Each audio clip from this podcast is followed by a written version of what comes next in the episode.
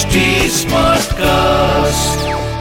आप सुन रहे हैं एच डी स्मार्ट कास्ट और ये है फीवर एफ़ प्रोडक्शन बोलो साईं साईं राम बोलो जय जय शिरडी धाम कोई भक्त श्री साईं बाबा को कुछ अर्पण करने का इच्छुक होता था तो वो उस वस्तु को अर्पण करना भूल जाता था।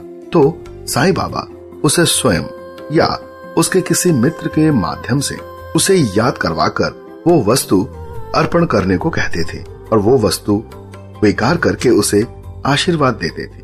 ऐसा ही तरखड़ परिवार के साथ भी घटित हुआ था। बाबा साहेब तरखड़ प्रार्थना समाजी थे। लेकिन श्री साईं बाबा के अनन्य भक्त थे। उनकी धर्म पत्नी व पुत्र की दृष्टि में तो श्री साईं बाबा ही सब कुछ थे। एक बार उन्होंने निर्णय किया कि उनका पुत्र व पत्नी गर्मी की छुट्टियाँ शिरडी में ही बिताएँ, लेकिन उनका पुत्र उनके विचार से सहमत नहीं हुआ।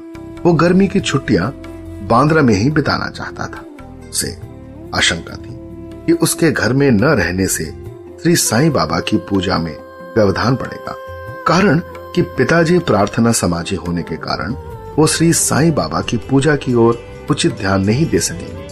लेकिन पिताजी ने जब उसे इस बारे में आश्वस्त कर दिया तब माँ बेटे शुक्रवार को शिरडी रवाना हो गए। अगले दिन, यानी शनिवार को, बाबा साहेब तरखड़ ब्रह्म मुहूर्त में उठे और स्नानोपरांत पूजन करने से पहले श्री साईं बाबा को साष्टांग दंडवत कर बोले कि, हे बाबा, मैं आपकी पूजा ठीक उसी तरह करूँगा जिस तरह मेरा पुत्र करता था। फिर उन्होंने पूजा कर मिश्री का भोग लगाया।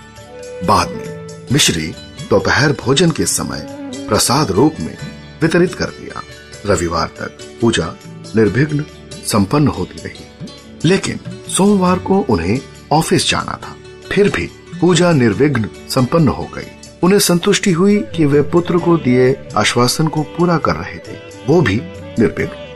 मंगलवार के दिन पूजा करके वो ऑफ़िस चले गए। लेकिन जब दोपहर को घर लौटे और भोजन करने लगे तो उनकी थाली में प्रसाद नहीं उन्होंने इस बारे में रसोइये से पूछा तो उसने बताया कि भूलवश वो प्रसाद चढ़ाना भूल गए। मैं सुनना था कि वो शीघ्र उठे और बाबा को दंडवत कर क्षमा मांगने लगे। फिर उचित मार्गदर्शन न करने व पूजा को शारीरिक परिश्रम तक सीमित रखने के लिए उल्हाना देने लगे। उन्होंने पुत्र को पत्र लिखकर घटी घटना का सारा विवरण बताकर बाबा से उनकी तरफ़ से क्षमा मांगने को भी कहा।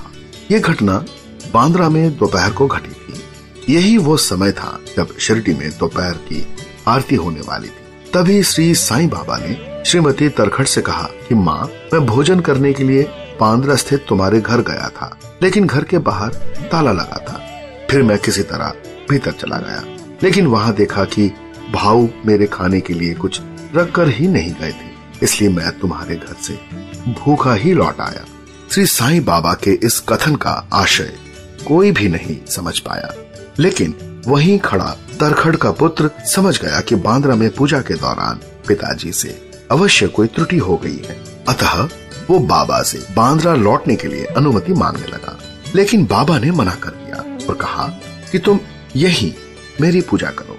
बाद में पुत्र ने पिता तरखड़ को पत्र द्वारा सूचित किया कि भविष्य में पूजा में सावधानी बरतें।